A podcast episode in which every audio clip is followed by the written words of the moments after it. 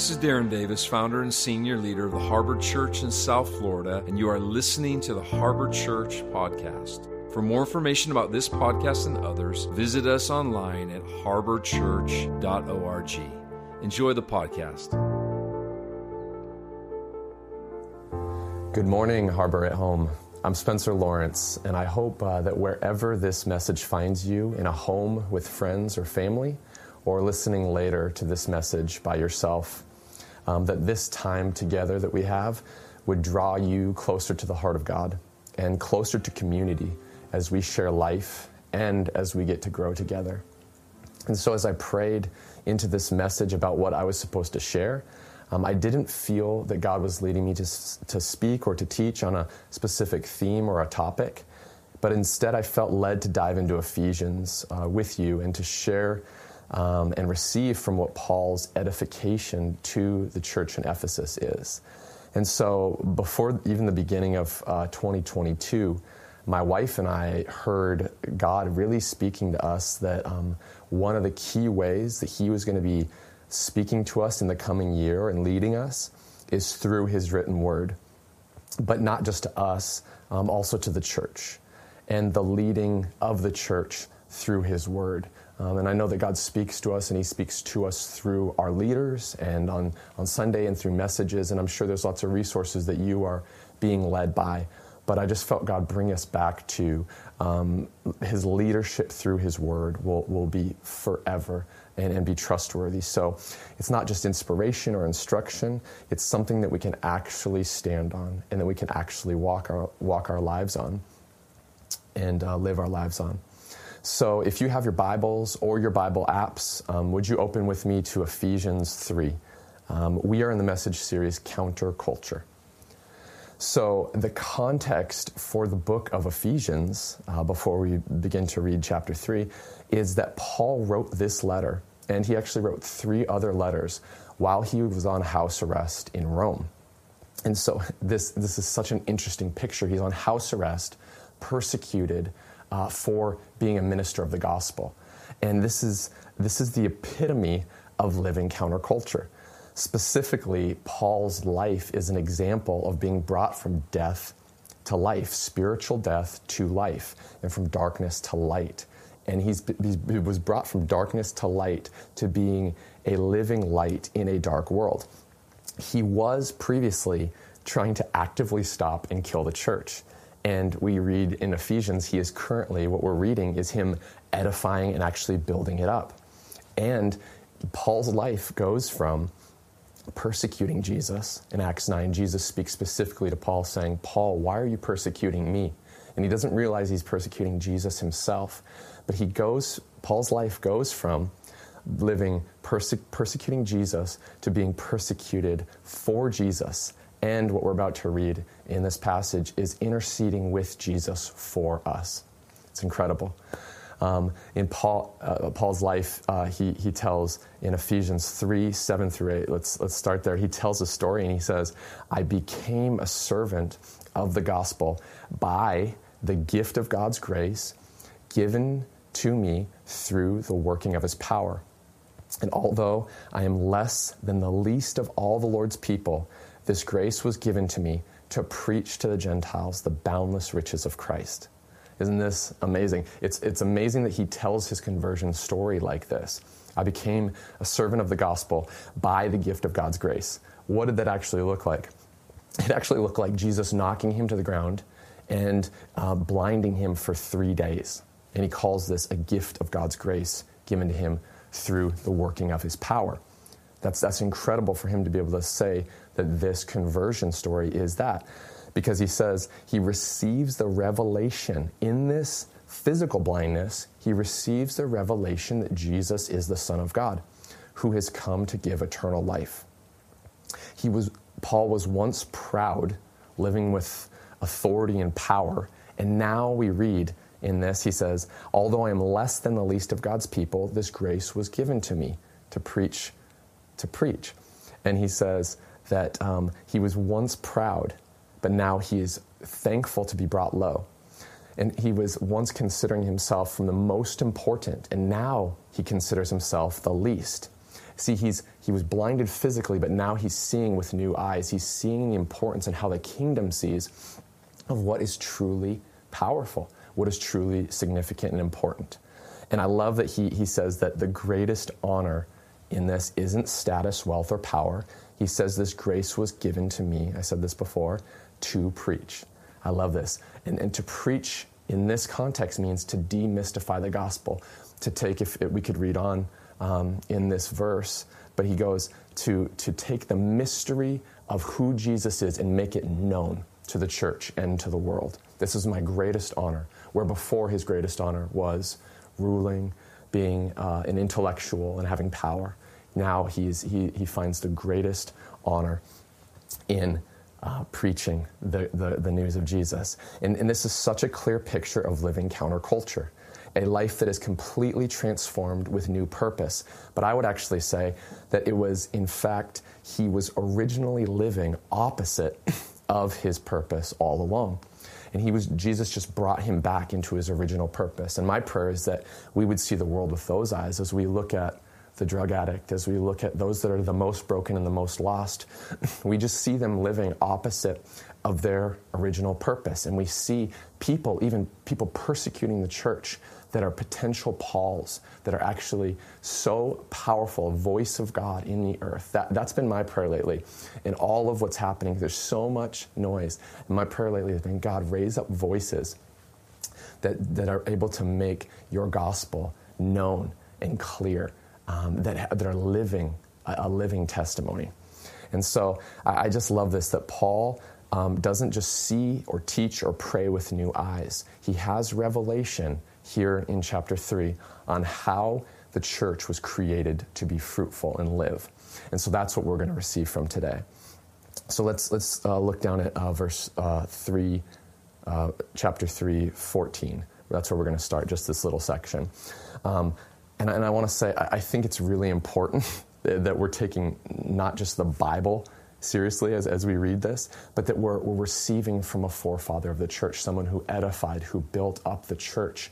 And I believe that God, that was orig- God's original design and instructions. This is one of the ways that He wants to build and grow the church now. Like this, this is just as relevant as it was in Ephesus as it, as it is right now, because the Word of God is eternal. The Word of God is true, and and, and not only is it is it trustworthy, but it endures. So in Ephesians 3, starting in 14, um, Paul begins to talk about how we are created to be fruitful. And, and he says, For this reason, I kneel before the Father, from whom every family in heaven and on earth derives its name. And I pray that out of his glorious riches, he may strengthen you with power through his Spirit in your inner being so, for what reason? He, he starts at the beginning. For what reason? Well, verse, in verse 12, he says that in Jesus and through faith, we can approach God with freedom and confidence. So he says, For this reason, I have full access. So I'm, I'm going to come before God because I can. He's made it possible. So I can come and ask, I can come and pray, I can come and intercede for you. This is the reason I'm doing this, not because I have to, because I'm able to, because God has made a way for um, his glorious riches to be given, and I'm going to ask for them. And so he's praying for the church. And so, prayer in this context, prayer is access to God through faith, and it's access to God's nature. Paul is saying, I know who God is. He says, I kneel before the Father, and he knows who, what God has done. And he says, Whom every family in heaven and on earth derives its name. So that means God is Father, and what has he done? He's created.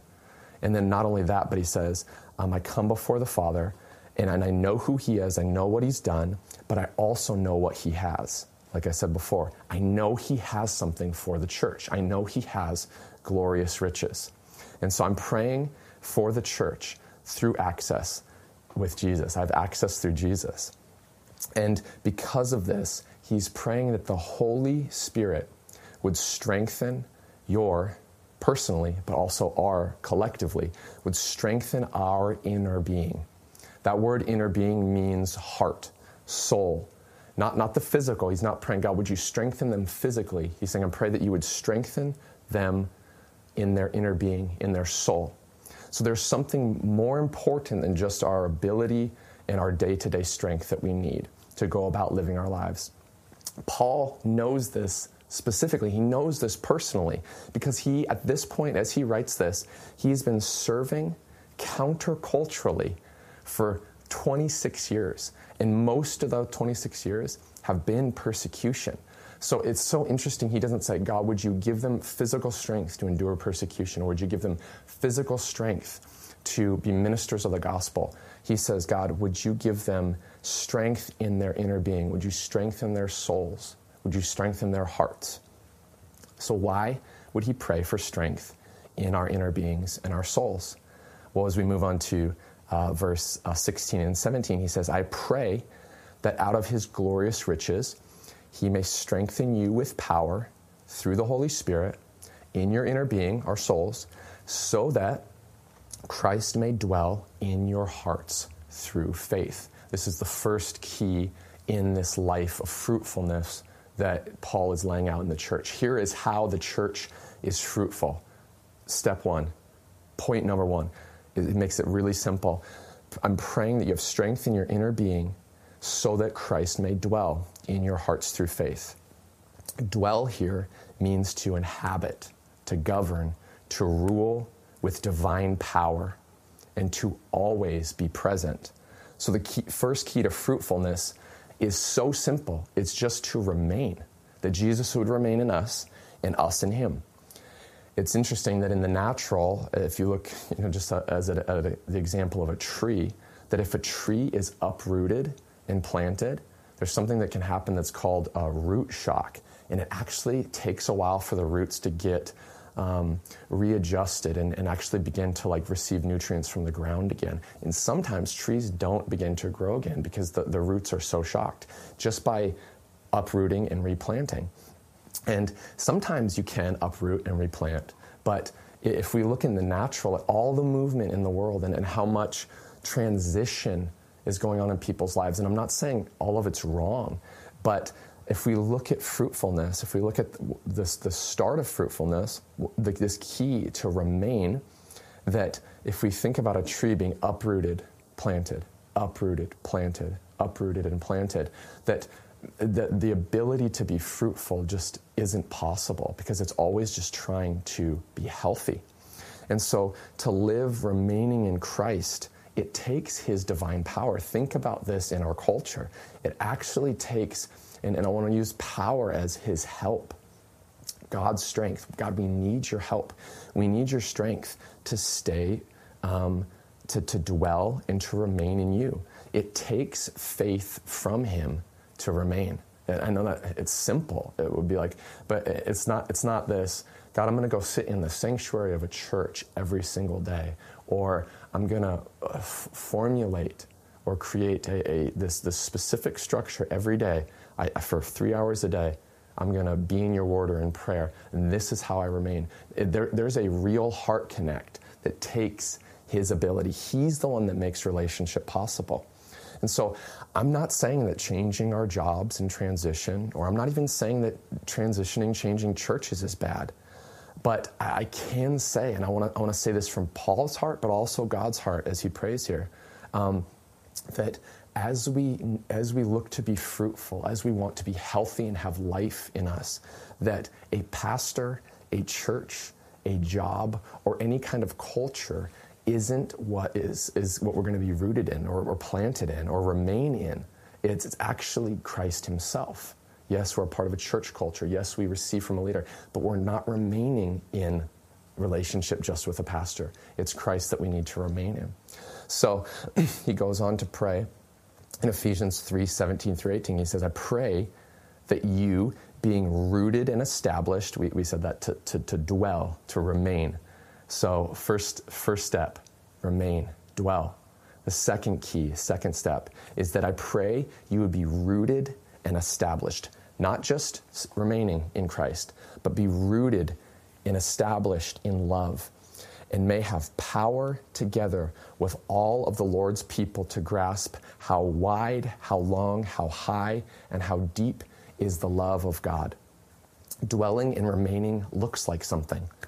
I love the language here rooted and established, not just surviving, not searching, but established. There's history. There, we know God and He knows us. It's not, God, I, have experienced you just this last week. I, I have testimony of my life. I, I'm rooted, I'm established. Where? In love. Not in our ability, not in our personality, not in our job or our ministry, but in a known love. And so he, he says that that we be rooted and established in love so that we may grasp. The word grasp here means to comprehend, and, and the original Greek word means to lay hold of, to take hold of, to make our own, in, in order to possess, so that we would possess to make our own the, the greatness of the love of Jesus. So I love this. Uh, he says, You, you are rooted so that you can be established in love, and so that you would be able to grasp and make your own the love of Jesus. So not, are we, not only are we rooted in it, but we, we, we possess it, we have it. And not only this, but we are rooted, we are not rooted alone. This love is so big. He says, together with all of God's people. This love is so big that it's meant to be shared. So, do we really want to see how massive Jesus' love can be? Well, it's going to come through people who remain, who are faithful, and live rooted and established in Christ's love. And this is practical. It's not just the feeling of love or, or the, the, the, manifest presence of God in a worship service. I love that. But being rooted in Christ's love and actually possessing his love looks like something because it looks, it looks like missions. You and I could go on a missions trip by ourselves and, and do you know, the work of God and love people well. But imagine when a team goes, or imagine when churches coordinate and there's unity and we're rooted in the love of God. We're able to even see how, how countries are able to be impacted when the church is rooted in the love of God together. This, this is the, the, the nature of being fruitful. So we are, we dwell, we are rooted, and then the third is we are fruitful. That this is the process. We stay, we remain, we are rooted, and then fruitfulness is possible. He prays in 19 in verse 19 that we would know this love, know this love that surpasses knowledge, that you may be able, that you may be filled to the measure of fullness of God. To all, so I'm sorry to read this, that you may be filled with the measure of all the fullness of God. Now that when I first read this and I was you know going to share this, I'm like, how do I even approach this idea that that we, you and I, may be filled to the measure of all the fullness of God? I'm like, there's, there's no way to even teach on that. I don't even know how, how, to, how to say that. And God gave me a really simple picture, and I'll share that in a, in a minute. But He's praying here that, that we would know this love that surpasses knowledge. The word know here means intimacy. The result of intimacy is fruitfulness. Think of marriage, you know, two, two people that love one another and there's intimacy there, physical intimacy, and, and children are born because of that. But also, did you know that in trees that there are male and female trees as well? As well? And there are, there are ways that they pollinate each other so that they can be fruitful. There, there's a real intimacy. It requires connection. So, f- the, the third thing of fruitfulness is that being fruitful comes not just from love, but, but active love, from intimacy, from close, from closeness and that relationship produces fruit. And, and I love what he says here that, that um, it's a love that we know, that we, we have intimate knowledge of, but it surpasses knowledge. That, the, that this love was always meant to be on a heart level through trust.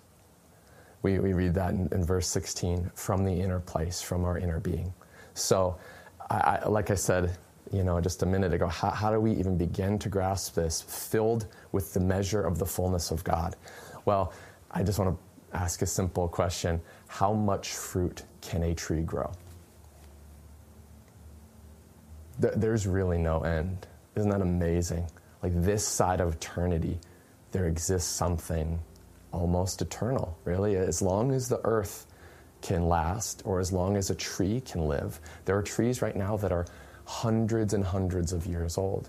And so I just, I think there's a, there's a very real picture that God has meant for us to be fruitful long term. This is what it looks like to be, to be filled with the measure of the fullness of God. So fruit has seeds. As we bear fruit, actually plants more trees, as our life is rooted in love and we love well and we have relationship with God. And in this world, living counterculture, being rooted, that fruit is able to be uh, created in our lives. And then not only that, but people receive from it, and then seeds are sown in their life to be fruitful as well. God has designed that there would be no end. That's incredible. So I, I want to end with just this, this one simple um, statement is that we were all meant to be fruitful in our creative purposes. This doesn't mean you have to be working for a church or a missionary, whatever it may be, whatever your calling is in your job or your passion and your purpose. We were created to be rooted and fruitful in our identities in Christ. But it's important that we don't measure our fruitfulness by the world's standards.